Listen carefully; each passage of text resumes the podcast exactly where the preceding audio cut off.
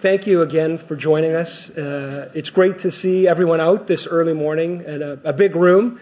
And uh, I'm not uh, too surprised that we have uh, a great turnout this morning. I know Mayor Nenshi is certainly a draw here. And I know anytime here in Toronto, especially lately, that you advertise you have the head of Toronto coming, you sell out the room. And uh, the only issue is sometimes there's some confusion because people think they're going to come and see Drake. So I just, uh, we, I'm here to tell you, thank God we have the real Mayor of Toronto, John Tory. And for those that came to see Drake, uh, there are no refunds. So welcome. Thank you. Uh, my name is uh, Danny Asaf, and I have uh, the privilege of serving as the president of the Canadian Club of Toronto for this 2015, now concluding 2016 season. So I am truly a lame duck president. Uh, our president-elect Fred Mifflin is here, and he'll be you'll be hearing from him later. So uh, I'm very grateful that they at least allowed me to continue to take the podium today for this great event. And it is truly an honor for me to be your host here uh, this morning uh, for this uh, great discussion we're about to have. We at the Canadian Club are extremely proud of our 119 year history our history of attracting leaders and influential decision makers from all walks of life, from both home and abroad, to talk about the current issues that are meaningful to us. We've always been committed uh, to bringing this diverse range of speakers to our podium to, br- to bring you uh, thoughtful, insightful, something provocative, sometimes provocative, uh, but always informative uh, insights. And of course, this event today is a clear demonstration of that. On that note, I would ask our moderator of today's event, uh, Allison Smith, to draw a business card from our bin, and the lucky winner will receive a $250 uh, gift voucher from Air Canada, whom we're very proud to say is the official airline sponsor of the Canadian Club of Toronto for this season. And Allison will announce the winner. Evan Howard from Gluskin Sheff. There we go. Fantastic. Yeah. We do. We uh, and by the way, on purpose, we always give that to a sponsor. So I'm glad you were here to witness that. And fantastic, great picking, Allison. Fantastic. You're hired. We need you next year uh, as well for that. And uh, and at that point, I, when we give away a gift, I always like to joke. That's when I like to remind everyone to fill out their event cards and tell us how much you're enjoying our event. So please, we always welcome your feedback and uh, look to uh, make our events even better and improve them for you as we continue in our 120th year. Now, before uh, I, we start with our discussion, I do want to take a moment, of course, and uh, have the honor of introducing our head table guests. Head table guests, please uh, stand as I recognize you and remain standing until I've had, again, the pleasure of introducing everyone. And similarly to our members and our guests, please uh, refrain from applause until, again, I've had uh, the pleasure of introducing everyone. So I will like to start with our first introduction of His Worship, uh, John Tory, the Mayor of Toronto. I know it's very hard to resist. He's very popular. Drake has nothing on you, but stay standing, Mayor Tory. I know, I know. Uh, and, and, we won't ask you to sing Hotline Bling or anything. It won't happen. Uh, next, I'd like to introduce Tom McMillan, Chair of Gluskin Sheff. Uh, Allison Smith, journalist and broadcaster. Uh, Fred Mifflin, uh, President elect, the Canadian Club of Toronto, Vice Chairman, Blair Franklin Capital Partners. Scott Young, Digital Strategy Consultant, and a 2015 2016 Civic Action DiverseCity Fellow. Helen Burstyn, past President of the Canadian Club of Toronto and co host Toronto Files on Rogers TV. Councillor Michael Thompson, Chair, Economic Development and Culture Committee, Chair, Invest Toronto, Councillor Ward 37, Scarborough Centre. Gillian Riley, Director, the Canadian Club of Toronto, and Executive Vice President, Canadian Commercial Banking, Scotiabank. Jonathan Goodman, Vice Chair and Global Managing Partner, Monitor Deloitte, and, of course, His Worship Naheed Nenshi, Mayor of Calgary. Ladies and gentlemen, your head table guests.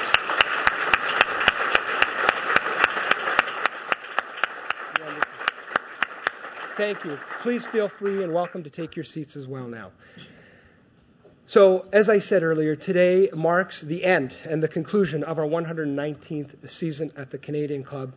And uh, knowing that this panel will be talking about the future of our country, I did want your indulgence to speak a little bit about the history of our club. And it started near the end of the 19th century, and a group of Canadian men came together. And it was an, an invite important to, to address an audience over a meal. It was first dinner, and then it was lunch. And in doing so, to build community, encourage discussion on the issues of the day, and help define and project the image and the potential of this new country. And while the club it has. It's changed in many ways since then, of course, and the fact that it was only men then. Uh, and through our new social media and media partnerships, our events now are able to reach well beyond a lunch in this room, as is, you can see today with the coverage that we have. In many ways, though, of course, our aim has remained steadfast and consistent. As I mentioned earlier, it's to delve into the issues that matter to us and start a discussion and bring great people together. And above all, today, it's to project an image of a country that has great new potential as it, we embark on this very young 21st century. And today does mark my last day as president of our club, and I would like to say that it has been a distinct privilege and honor, and it's been humbling to be able to bring together great people, to learn from them, to be able to meet a lot of great guests, and to be able to provide you, I hope, with something that was at least consistent, if not maybe contributed to the wonderful history of this club, and maybe in small in a small way to add to something that's important to us in discussing what the future of our country will look like. It is a pleasure to have our incoming president, Fred Mifflin, who you'll hear from a little bit later today, and many board members, past and present here with us today. And it is with uh, great admiration and gratitude that I ask them to stand and take an opportunity to recognize them. Please members of the board of the Canadian Club, past and present, and presidents, please stand.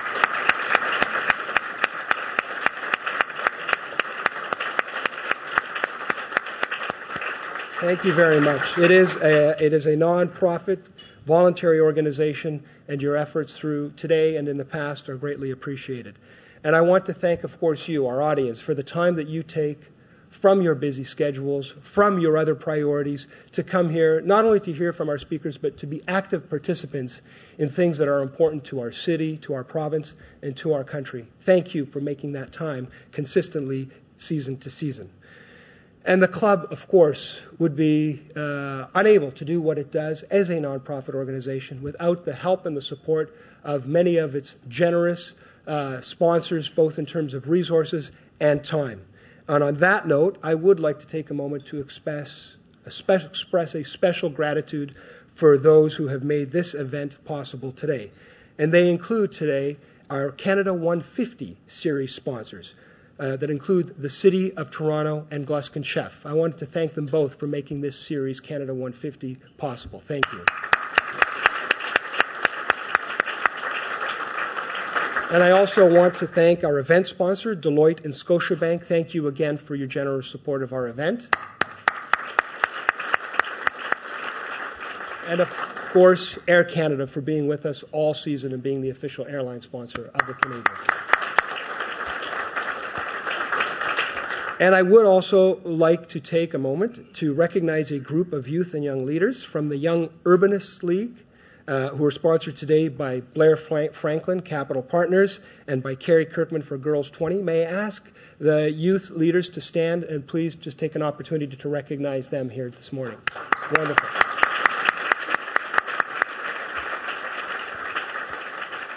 This is what our discussion is for this generation more than any.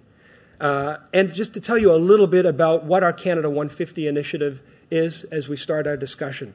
Uh, we launched our Canada 150 initiative earlier this year, and it is an initiative designed to provoke and to uh, facilitate discussions about the important economic questions that our country faces and exploring what we all feel should be a framework and a vision for our economic future as we come to the eve of our 150th birthday and look forward to our 200th birthday with even more prosperity and success.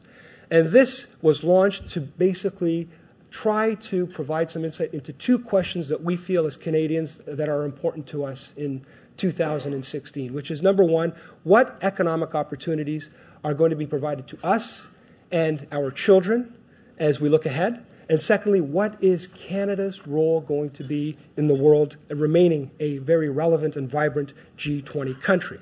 Today, we're very proud to have the second installment of this series. We're going to talk about cities as the key drivers of growth looking ahead. And this topic, I have to say, was inspired by our inaugural panel, panel, where the Honorable Michael Wilson reminded us all that as we look ahead, our cities, Toronto, cities like Toronto and Calgary, will be just as much in competition with cities like Beijing and Hong Kong and New York as Canada will be in competition with China and other countries. And that was a very important point. And then when you look at different statistics and see that two thirds of the world's population will live in urban centers by 2050, you can see that cities are going to be the key drivers. And then again, when you look at the global dialogue, I just pulled one one headline here from the Financial Times Urbanization is the money printing machine here for social good. And the focus should be on cities as the drivers. Cities very much are the hearts of Canada. We feel that. We see that as the lifeblood of our economy, and we, it's, it's a, it, they are centers that connect us, obviously, urban and rural, so it's for the benefit of everyone. It's not one or the other. And it, they are cities that connect people through different strata, social, political, economic, to actually bring you together where you otherwise wouldn't to be able to collaborate and do great things. Cities obviously have the scale to do meaningful things, to move the needle, and obviously great cities throughout time have always attracted great people to come bring them here to help us innovate, refresh, and do even better things as we look to the future. So this morning we're very lucky to have two of Canada's most recognized, most notable, most accomplished mayors and advocates for the power and possibility of cities here today and that is the mayors of Toronto and Calgary, who are two of, two of the major economic forces in this country. Toronto's mayor, His Worship John Tory, has headed this city, Canada's largest city, since December 1, 2014.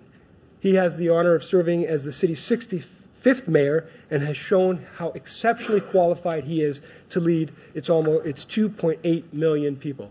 He has an accomplished career as a lawyer, a political strategist, a former po- politi- provincial politician, and a very successful businessman.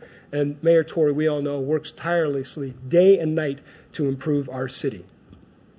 Out west, our other major center, you head to Calgary and you're going to find Mayor Naheed Nenshi. Among his accolades, his worship, uh, uh, Mayor Nenshi has received include being named a Young Global Leader by the World Economic Forum and the World Mayor Prize in 2014 and 2014 for his leadership and community building, uh, commitment to community building. He was first elected as mayor in 2010 and then re-elected three years later with almost three quarters of the vote. So, an incredible panel we have, two great mayors, and we are pleased today that we're also able to welcome one of Canada's learning, leading journalists and broadcasters, Ms. Alison Smith. And this morning, everyone will be uh, happy to uh, engage in discussion and Q&A, I believe, afterwards. So please fill out your question cards, and uh, time permitting, we'll be uh, allowed to put some questions to the panel as well. On that note, it is my pleasure, it is my honor, and very much looking forward to seating this podium, the podium of the Canadian Club of Toronto, to Mayors Tory, Mayors Nenshi, and Alison Smith. Welcome.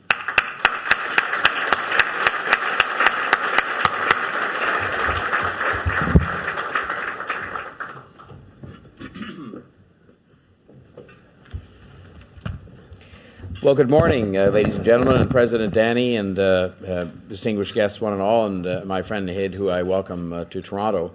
Uh, he and I were discussing the perhaps bad combination that you have because they asked us to give four to five minutes of opening remarks each from the podium before having our chat with Alison, and he said, first of all, he said to me, and I'm not sure if he was directing this at me as the first of a, sh- you know, shot of the morning he said four to five minutes, not 45 minutes. And I then thought to myself, what a bad combination we had up here. Me, a former talk show host, and him, a former professor. Because we, t- we tend to speak in very long kind of, uh, but uh, I will be very brief. I do want to begin uh, by acknowledging, as was already done, but uh, my colleague, Councillor Michael Thompson, who works uh, so hard on the economic development end of, uh, of the City Council the City of Toronto see what I'll do is use up my four to five minutes doing all this stuff, including the fact that I asked uh, Mayor Nenshi sort of what he was going to do with the rest of his day, and he just said, well, it's mostly economic development. And I just turned to him and I said, you mean that means trying to steal jobs from Toronto? And he said yes.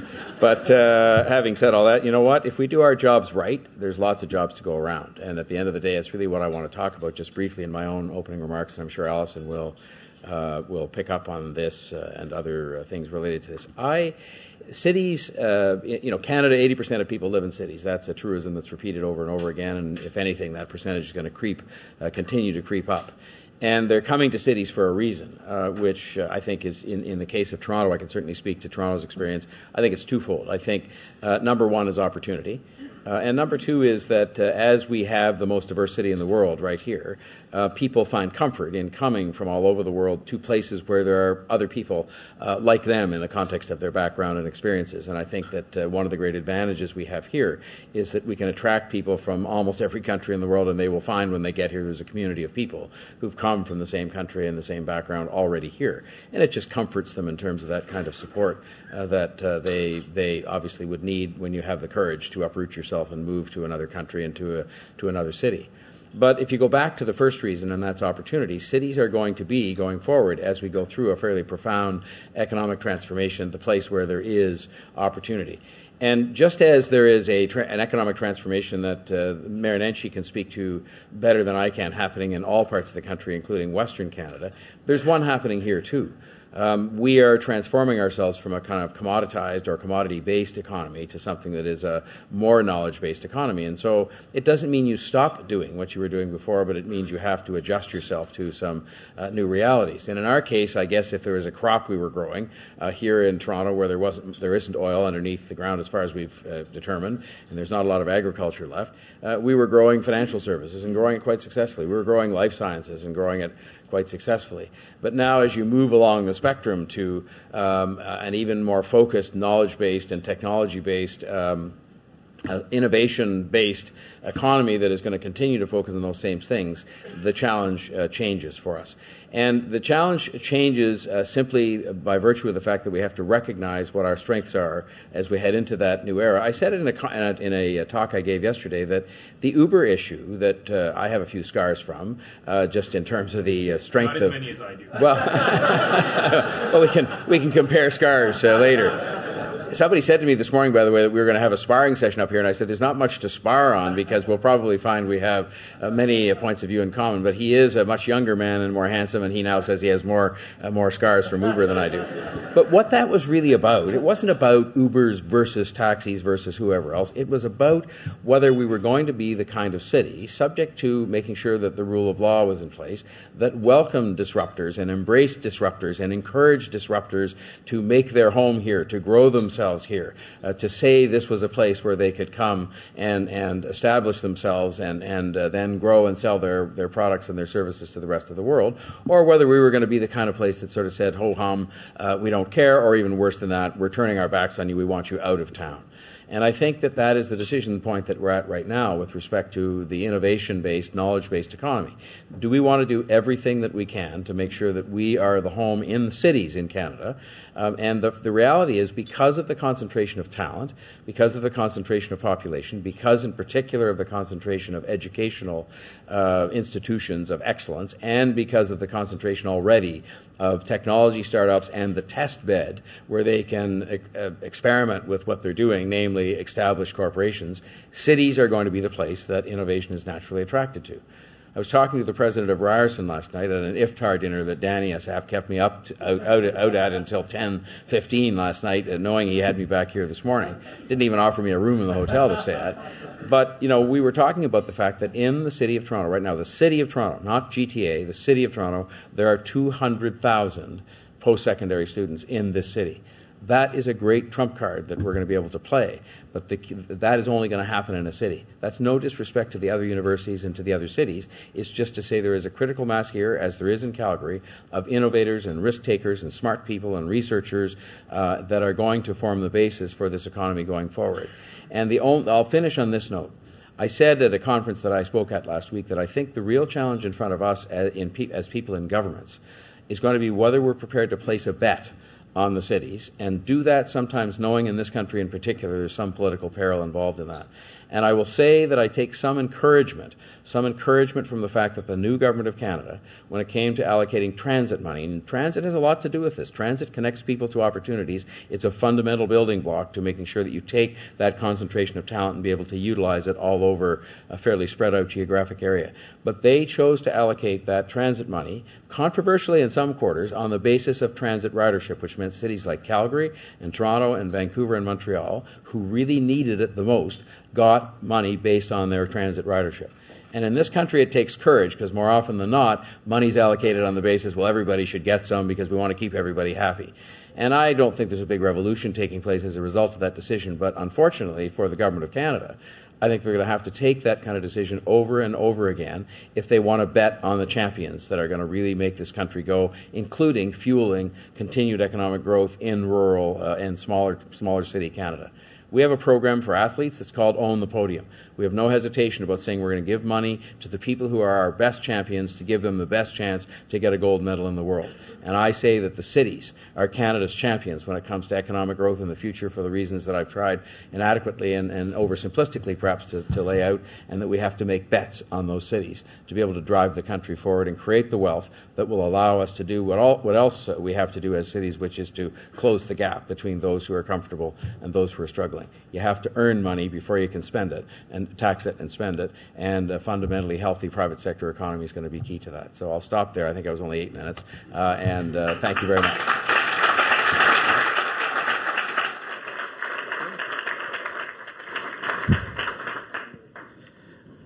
Well, thanks very much, John. Uh, it's a great pleasure to be here with my friend John Tory, with Michael Thompson uh, in this great city. Let me begin, as I always begin, by saying Okinitsgwa. For those who don't speak Blackfoot, uh, for more to the point, for those who do speak Blackfoot and have no idea what I'm trying to say, it means greetings to all my relations. And I love that sentiment, that sentiment that in community we are all intertwined that we together are related. And it is a great honor for me to be here on the traditional territory of the Mississaugas of the New Credit First Nation, the Haudenosaunee, the Huron-Wendat, and home to many diverse indigenous peoples. I believe it was the Huron-Wendat who first called this place the Six.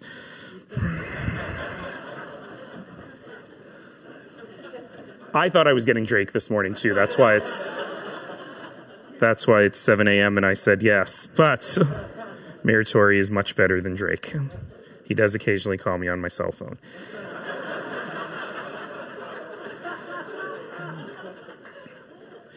Not usually late at night. Anyway, when you get a bunch of big city mayors in the room, regardless of political stripe, whether you're red or blue, there is a reason I wear purple every day, you actually find remarkable unanimity when we talk about what the country needs and what our cities need. So John said just about everything that I was going to say anyway. Um, we're talking about economic innovation, about the need for economic diversification, the investment in public transit and in housing and so on. So I'll just spend a couple of minutes talking about a different aspect, which is really talking about human potential. I come from a place where, although we like to call it the new world or new land, newly populated, where people have been meeting at the junction of two great rivers. By the way, the last time I was in a podium with the Canadian Club, just saying that junction of two great rivers, something else happened. and then I had to leave. That's exactly right, by the way. The flood happened while I was on the Canadian Club podium three years ago. So make sure that doesn't happen again today. In fact, I was on my way to your former president, Allison Loat's wedding. She said to me just the night before, I can't believe with your schedule you're taking time to come to my wedding. And I said, Allison, nothing on earth would prevent me from going to your wedding. So basically, the flood was Allison's fault, in case you're wondering. But anyway, I come from this place where people have been meeting at the junction of those two great rivers for thousands of years. They've been living and loving and hunting and fishing and trading, telling stories, and above all, building community. And as we think about where we are today, I think back to those original inhabitants of the land where I come from, the Niitsitapi, the people, call them the Blackfoot people now. They were joined over the millennia by others by representatives of other nations from the north, the Beaver people, the Tsuut'ina people, from the east, the Stoney people, the Nakota people, and of course, as here, with people representing nations of every corner of the world.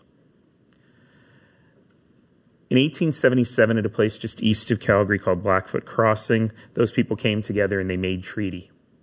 We call it Treaty Number Seven. I call it the origin story of our community. A document that talks about how we live together, how we share the land, how we welcome newcomers. And today, when we build community every single day, I like to think that we are honoring that treaty, that we are all thinking of ourselves as treaty people.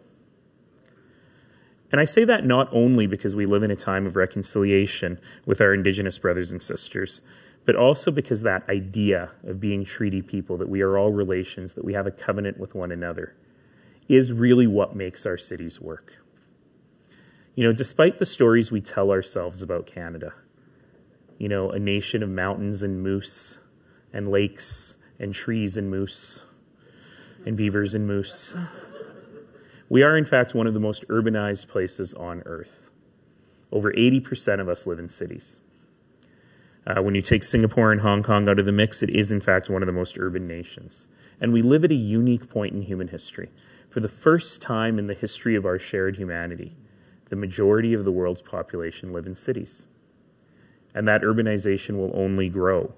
By 2050, 86% of people in the developed world will live in cities, 64% of people in the developing world.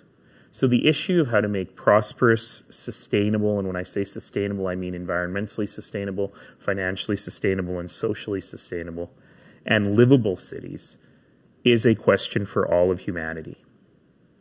Last September in New York, we were witness to the largest gathering of world leaders in all of history. Unfortunately, the local papers in Canada only mentioned that the Pope and Shakira were both at the UN. They didn't actually say why they were there. And in fact, they were there to adopt a new series of goals for the world, the global goals or the sustainable development goals. And this is an extraordinary vision. It's a vision of a world free of poverty, hunger, disease, and want, a world of universal respect for human rights and dignity, and a world of equal opportunity permitting the full realization of human potential. And goal number 11 is about cities. And it's about how to make cities work together, how to make sure that cities are places where every single person has the opportunity to succeed. You've heard me say before, if you've ever seen me on any podium, that I believe that the core success of our nation is just that. It's not the fact that there are carbon atoms in the ground in some parts of the country and maple trees with great sap in other parts of the country. It is the fact that we figured out a very, very simple truth. A simple truth that I think evades too many in this broken world of ours. And that simple truth is just this we're all in it together. We're all in it together. Our neighbor's strength is our strength. Our neighbor's pain is our pain. And importantly, our neighbor's failure is our failure. And we get that in cities. That in order for cities to work, we have to make sure that the promise of Canadian cities is met. And that promise is a very simple one. And in Toronto, we maintain that promise better than anywhere else in the world. And that's something we need to be incredibly proud of. And that promise is just this regardless of what you look like, or where you come from, regardless of how you worship or whom you love, that every single person in our community, in every single corner of our community, has the chance right here, right now, to live a great Canadian life. It's a simple promise, but it's a promise we have to work on every single day. That we have to make sure we speak out against the voices of small mindedness and of intolerance, that we have to speak out for economic prosperity and the ability for every single person to participate. Now, that means that we have to do a lot of things together. And yeah, and hopefully we'll talk about this a little bit. It means we got to work together on national programs like getting access for Canadian energy to our resource, to, to international markets. We got to stop selling Canada short and selling our resources at a discount to the world price. We got to ensure that every part of the country benefits from the prosperity of every other part of the country, and that when you fill up your gas tanks here in Toronto, you're filling it up with oil from Canada, not from Venezuela, Saudi Arabia, Algeria. These are things we got to do because these are nation building things. And when I talk about the need for us to set aside small mindedness and intolerance, it also means that together we have to be able to focus on what makes the nation great and how we work together to make the nation great. And for me, that comes down to embracing human potential as the global goals tell us to and investing in our cities. So I look forward to the rest of the conversation. Thank you.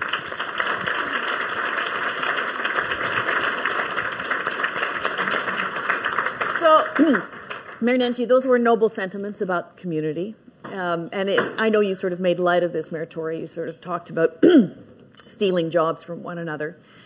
But I'm curious to know if you think actually being mayor is a competitive job, and if so, who's the competition? Well, I think that it's it's me. a competitive job, and that's a very good thing, actually, because we succeed as a nation. I remember the first time I stood on the podium uh, at the Canadian Club. Thank you for keep asking me back. It's very nice. um, I talked about how we succeed as a nation when our cities succeed because we are in a global war for talent, for resources, for investment. And we need that brilliant graduating engineer from Shanghai or Mumbai to actually, when she's thinking about where she wants to live, to have Canadian cities on her map. It means we need a strong Toronto, a strong Montreal, a strong Vancouver, a strong Calgary, God help us, a strong Edmonton. And that kind of competition is a good thing. You know, The Economist every year puts out a list of the most livable cities in the world. And I am very, very proud that every year three of the top five cities are Canadian cities. They're in the wrong order Vancouver, Toronto, Calgary, but uh, that's a really good thing, and it helps us all. Now, but we also have to recognize that there are opportunities for us to think as a nation. So I did tell John, yes, I'm here to steal jobs, but more specifically, I'm here to help give people options when they are dealing with a very overheated downtown Toronto labor uh, real estate market. Thanks a lot for your help. Happy to help out. Happy to help out. Take off some of the inflationary pressure on your lease rates downtown. I'm quite serious about it though. You know, we have to be able to figure out how we can spread prosperity across the nation. John and I were just in Winnipeg uh, a couple of weeks ago for the meeting of the big city mayors. Was that last week? The week before? They're all running into one another now. a week in Winnipeg tends to run into. Um, that was you that said that, by the way. I'm sure I said tends to be amazing. Actually, it was amazing. I haven't been in many years. But it really reminded me that even a relatively prosperous place like Winnipeg that prosperity is very unevenly distributed across this nation, that opportunity is very unevenly distributed. That's not a bad thing because, as John says, you got to pick your winners and focus on them. But we also have to make sure that as cities, as champions, we are spreading uh, our opportunity across the country. You know, there are a lot of small towns that can't afford water treatment plants, and we're paying for them. I'll shut up. I, I just want to comment on that in a slightly different context. Uh, I just had the chance to take the first sort of faraway trip uh, but even going to California, I'd been there, but then I went to China and to Japan. And we sort of overestimate the degree to which people think about Canada very much. Oh, yeah. Uh, it's a wonderful country. It has all the virtues that uh, Mayor Nenshi talked about and that we know about. But frankly, we're lucky if we make sort of people's consideration uh, very often. And if you then add to that a second factor, which they remind you about, and it's true, uh, which is that, uh, to put it in the words of a, of a, venture capitalist in Silicon Valley who I sat next to at a dinner we had to encourage them to invest here, he said, You Canadians don't know how to sell. So we take our status as a relatively small, albeit very successful, prosperous, admired country where we don't get talked about all the time, partly because we have things going fairly well and we're not in the news a lot in that con- in a bad context. And add to that the fact we are very modest about kind of selling the opportunity that exists in Calgary and Toronto, uh, and you have there uh, a recipe for underperforming. And so I don't look at this uh, as a competition. Sure, from time to time you'll have a company that will look at investing and have both Calgary and Toronto or other Canadian cities on their list. But I look at it as a win when those companies decide from outside the country in particular uh, to locate in our country. And it's one of the reasons why I've taken the approach I had with the Toronto Waterloo corridor because I'm happy when people invest in Waterloo in that corridor because I know that there are going to be people in this city who benefit from that, and that vice versa, and that the rising tide lifts all boats. And the same with Calgary. It, it, when Calgary is in trouble, Toronto is not doing as well as it can, and vice versa. It's about Canada uh, and, and, a country that is fairly small, and making sure that we work together uh, to build it up. Okay, so what's holding you back? You, you, you, talked about sort of the need to become, I think you've called yourself salesman in chief for the city of Toronto. You've talked a little bit, both of you, about the uniqueness of your individual cities. But in terms of um, becoming an even greater driver of economic growth? What are the obstacles? Well, I'll name a couple of things just to start uh, the discussion. I mean, first of all, um, I think it is uh, to some extent a lack of focus on this kind of rising tide lifts all boats, we're all in it together uh, approach as a country um, you know, I think we, we still have, and there was an article in today's paper somewhere just po- pointing out the four or five continuing biggest obstacles when it comes to, say, interprovincial free trade, or even an issue like like the uh, pipelines. I mean, I have been supportive, and I took some lashing during the municipal elections on this because down here it was fashionable mm-hmm. to be against the pipelines, and I understand some of the concerns that exist about all of the dangers that exist with any method of moving uh, products like petroleum products. But I also understood and said that I was in favor of these pipelines because, at the end of the day, first of all, we can't be hypocritical. We're using an awful lot of energy down here uh, to fuel ourselves and to fuel our industries. And like uh, I'd rather be using Canadian energy and supporting the growth and prosperity of another part of our own country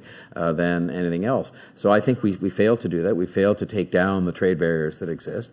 Um, and also, I think our governments have been lacking in courage over time at supporting our champions. And I know it's tough. Uh, it's tough in Ontario for any for a premier of Ontario to do something for Toronto because everybody kind of goes, oh well, they have everything, and why would you do anything for them, and so on and so forth. But we've got to play to strength, uh, and I'm, that's why I said I was encouraged by what the federal government had done with transit money. Yeah, no, I, I mean exactly that, right? What's holding us back is the lack of an understanding of ourselves as an urban nation, the lack of support in some quarters uh, across the country for true national projects like those pipelines. Um, and then the third is we continue to live in a constitutional framework that really disadvantages cities. Uh, you know, when the British North America Act was written in 1867, we were a very agrarian nation. So cities don't appear in the Constitution. We are creations of the province all cities have different relationships and charters. Uh, we're working on our, our city charter now in Alberta with their provincial governments. And as a result, the real nitty gritty stuff is challenging. When you can only, so in Calgary right now, we've got a very serious problem with our system of taxation. We only rely on the property tax, which is a lousy, regressive, horrible way to tax people. It's particularly a lousy, horrible, regressive way to tax business. And so, if you uh, have noticed the Calgary papers, you see a lot of small businesses they just got their tax bills um, the last week going, I've had a terrible year, and yet my property taxes have gone up because I happen to be a one story veterinary clinic in the middle of downtown Toronto. So my land value is worth far more than my business is worth. So what's the rational thing to do? You sell your land and move your business somewhere else, but that doesn't lead to a vibrant downtown. So we need the ability to have tools.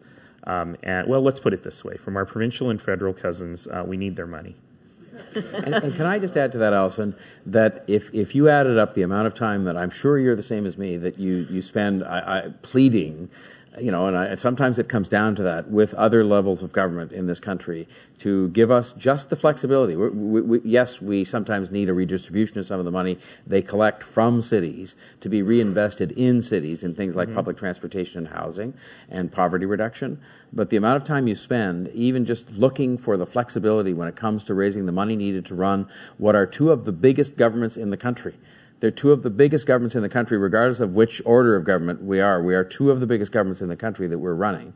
And yet we have to go around and spend our time because of that framework that is ancient, and because, quite frankly, and this maybe takes back some of the kind words I spoke earlier, of an ongoing um, um, refusal or, or uh, an overlooking of the fact that these things need to be modernized so you can run these big governments, which are the ones most relied upon to deliver the services mm-hmm. closest to people and most integral to building the economy you know, the transit, the housing. These are economic issues. They're not just social issues. And yet we have to go and plead for the flexibility, the tools, uh, the resources to build our cities in that way. And, and it takes up a lot of your time, which it actually shouldn't because it's not a very good use of your time. Yeah. I don't know what the numbers are in Toronto, but in Calgary, just to give you an example, uh, there are more people in Calgary than there are in each of five provinces. You should have Senate and seats. Yeah, no. um, another order of government. Toronto is bigger than six provinces, I think, if I'm doing my math right. So let me. But but uh, let me just finish yeah. this thought. My operating budget is three billion dollars a year. Half of it comes from property tax, half from user fees. The citizens of Calgary, citizens businesses of Calgary, so I've got three billion a year to work with. The citizens of Calgary send to the provincial government four billion a year more than we get in all provincial services. We send to the federal government 10 billion a year, more than we get in all federal services. So we used to be fashionable to talk about the fiscal imbalance in Canada. It's not between provinces, it's between municipalities, big cities in particular, and all the other governments. So when you see Mayor Tory or me hat in hand or on our knees begging, right, we're not asking for a handout. We're asking for a small tax rebate because we need to be able to invest in things like public transit so that people continue to move to the cities and invest here and pay those taxes. You know, the cost of congestion in the Greater Toronto Area every year is much greater than the turnover of one of the largest companies in Canada. I think it's two Canadian tires is lost just in congestion um, in Toronto. So people aren't going to live here anymore. If you can't actually get anywhere, I can invest my money somewhere else. You know, I, I was invited This to an is the pitch he's going to go on and give all day. That's right. Oh yeah, that's a good idea. I should throw that Any in. of you who have you can get that home by give a lot of five questions thirty. to ask him that ties him up from getting to his day. Uh, that would be much appreciated. I'll give you one quick anecdote. I was in, I was just invited to speak in China at a tourism thing in some never before heard of city. Right, I've never heard of them, so I googled where is this place. 14 million people in a province of 140 million people. You know, four times the size of Canada. And I've never heard of the province either, by the way. So when John says we are a small player, we're a small player who needs to get itself sorted out. So maybe we need to, and if you if you want to think about big ideas, um, I was intrigued as I was preparing for this by Benjamin Barber's book "If Mayors Ruled the World," and he posits the argument that in fact, in an interdependent global economy, nation states no longer really are as effective as they once were. That in fact, um, the things that threaten us now, disease, um, terrorism, um, climate change, those things know no national boundaries, and that mayors, in fact, are problem solvers. Well, it's the flip side to what you were saying, which is if you want to look at solving or addressing challenges or solving problems, how are they solved? They're solved locally. They're solve person to person, street to street, neighborhood to neighborhood, small business to small business, educational institution to educational institution. It happens locally. And so there's been this kind of phrase that's kicked around, I don't know who, who said it first, that all politics is local. Well, all human interaction basically is local. And as a result, national governments are very important in terms of setting the framework for economic development in terms of like interest, you know, monetary policy and so on and so on. Very important decisions. But in terms of where almost everything gets delivered at the end of the day, it's delivered by city governments. And that's why there's such an incongruity between that reality and the reality that we go around pleading for the resources to actually do what we're best suited to do, which is to deliver on some of their policies. We all we all have we all have a commitment. At least I can speak in Ontario, and I'm sure it's true in Alberta on poverty reduction, federal, provincial, and local. We do all the work. Where are all of those things going to be? Where's the housing going to be fixed? Where are the transit lines going to be built to connect people to opportunity? Where's the child care going to be established? It's not going to be established by somebody in Ottawa making a decision. It'll be done here in Toronto or in Calgary. And that's why the, the role of cities is so important in addressing what you just So said. So if you think about Canada and its place in the world beyond Canada at 150, do we have to rethink those kind of the con- I hate to say the word the Constitution? Do you have to rethink the kind of way we shape our governments and, and who has power? No, I don't think we have to rethink it, but what we do need to do is just ensure that the orders of government that are responsible for delivering the services have the resources they need in order to do that. You know, I actually, I know you have something called uploading in Ontario. I'd love to hear that word in, in uh, in Alberta, but I'm not so much interested in sending housing to the province to screw it up. I'm happy to deliver it and do a better job than they can do, but I need the resources in order to do that. Quick aside, people always ask me if I'm ever going to graduate to other orders of government or if I want to go to a higher level of government. The quickest way to irritate me is to use the term senior level of government. I just call them orders of government. But it's worth noting that the mayors in this country, you know, John was in provincial politics, the mayors of Mississauga and Brampton were in federal and provincial politics, respectively. Denis Coderre, the mayor of Montreal, was a federal cabinet minister. The action Mike is at the municipal level. Mike Savage was a former MP. Gregor Robertson in Robertson, Vancouver yeah. was a former MLA. The action in the city is really the action in the country is really at the municipal order of government. We do the stuff that matters to people every single day, and we're attracting the talent to do that. Now we just need the resources in order to be able to do it. Um, or the flexibility. So it doesn't sound all yeah, the time yeah. like it's we're not just we're like we're begging money, sure. for money. I mean, th- th- there is that I think unfortunate uh, what's the word inequitable distribution of money that Naheed was referring to. Mm-hmm. I don't have the equivalent numbers for Toronto, but I'm sure they're the same or worse. But it's just about flexibility. Two times times to give us the ability to do things that right now under this little box we're in, that's a legislative box. I mean, quite literally, the city of Toronto, like the city of Calgary, exist only because of a statute of the provincial legislature of the two provinces that set out exactly what we can and can't do, and oftentimes has very little flexibility in it when we're running, in our case, a $10 billion uh, government. I mean, it, it's it's not it is not modern, it's not right, and it's not commensurate with what we've talked about this morning in terms of the percentage of the people and the percentage of economic activity that take place in the cities and the ability of the cities to address some of the social justice uh, issues that we've both made reference to. Um, we don't have a lot of time left, and I know because you have to get in the traffic to get to your next event. But um, you're, so you're clearly on his team. Right? it's not. It doesn't bother me a bit. No, no problem. I'll be taking the TTC. Um, Are you still with the CBC? the TTC. no, the CBC. I said no. No, I'm not. Oh, okay, that's fine. um, um, I want you to dream a little bit um, and think about uh, your city. Um, at 200, not at 150. Um, the city that you, your grandchildren, you know, might aspire to lead one day, um, and and and what that city might look like. Well, I think if we want to aspire to what it should look like, mm-hmm. um, it is uh, a lot of what we're going to see is stuff that's not as visible to the eye uh, as it is to the experience uh, of, of the people of people who live here.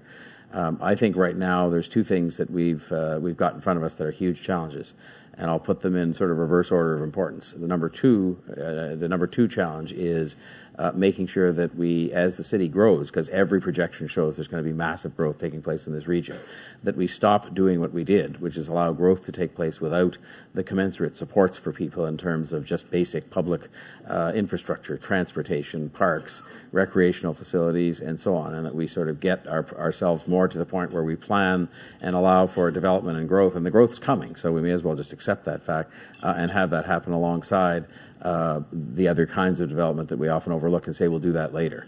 Uh, but then the second uh, thing I'll mention, but first in terms of order of priority and related to the experience people have, is getting over what is, uh, whether we want to accept it or not, even in this country where we do it better, um, is is some gap between that uh, opportunity that uh, Naheed spoke about, so that we can talk about the Canadian dream as being something that is open and available to everybody, um, and the reality, which is that a lot of people, certainly I'll speak for this city, uh, there are too many people who, in reality, don't uh, find themselves in a position to access uh, the opportunity, either because their neighborhoods are disconnected or because some part of their background has made it more difficult for them to access the opportunity and so on.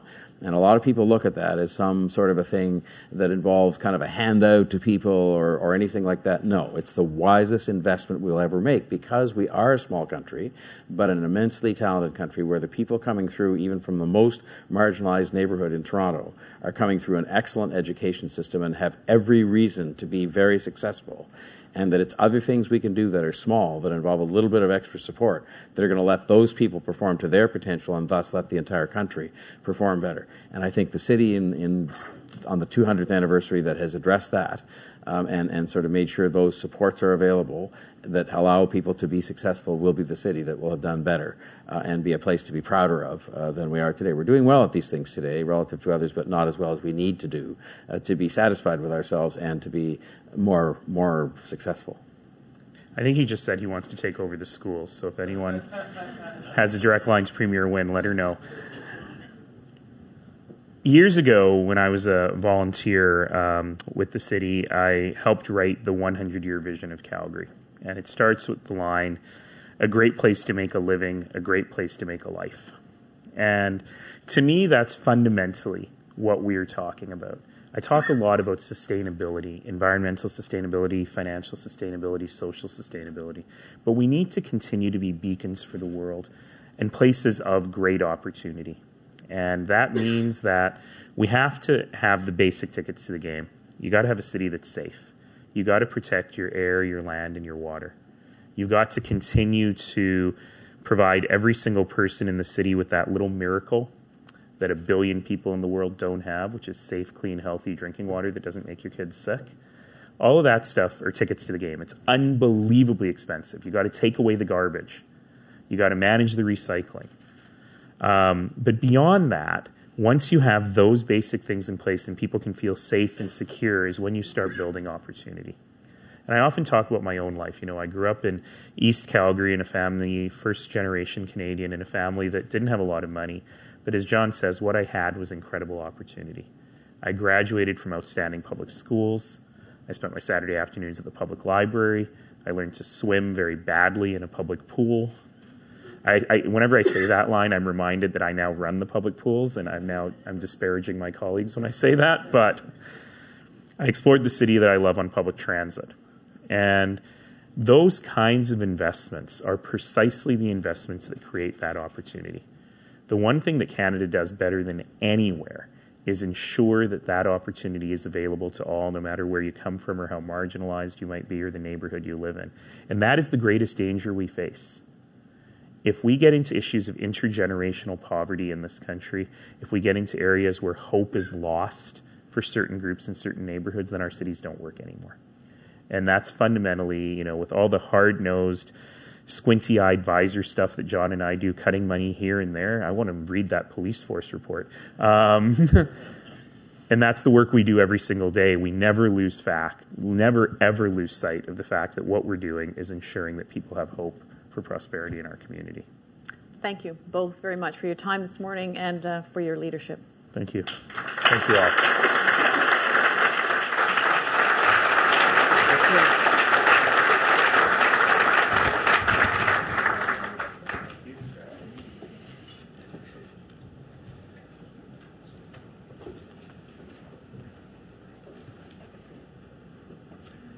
Good morning. My name is Fred Mifflin, and I'm the incoming president of, of the Canadian Club. Mayor Tory and Mayor Nenshi, I want to thank you for kickstarting our day with your energy and passion for both Canada and the great cities that you represent. Your contribution to our Canada 150 series reinforces the club's mission to bring leaders to our podium who will challenge us to continue building the economic and social fabric that is Canada. As you pointed out, straight, strengthening our country begins in communities, whether large or small, something that you live daily in your commitment to your cities. You understand the importance of building partnerships, of actively listening to your residents, and of being inclusive in thought and action. It's no surprise that you enjoy very strong approval ratings. Allison, thank you for your gift of moderating this morning and for promoting an insightful and thought provoking discussion.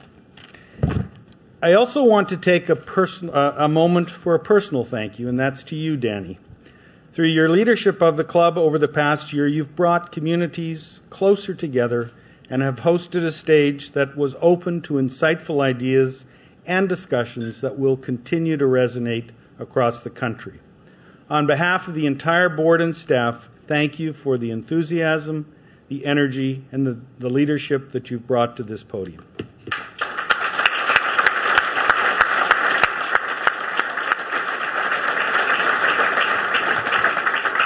I also want to staff, uh, thank the staff of the Canadian Club, and in particular our Executive Director Lynn Chow, for your flawless execution of our program over the year.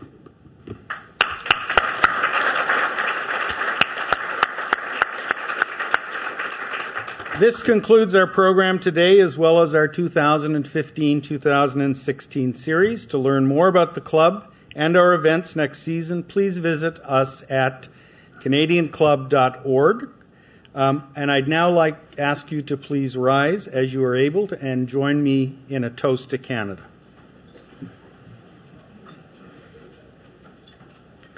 To Canada.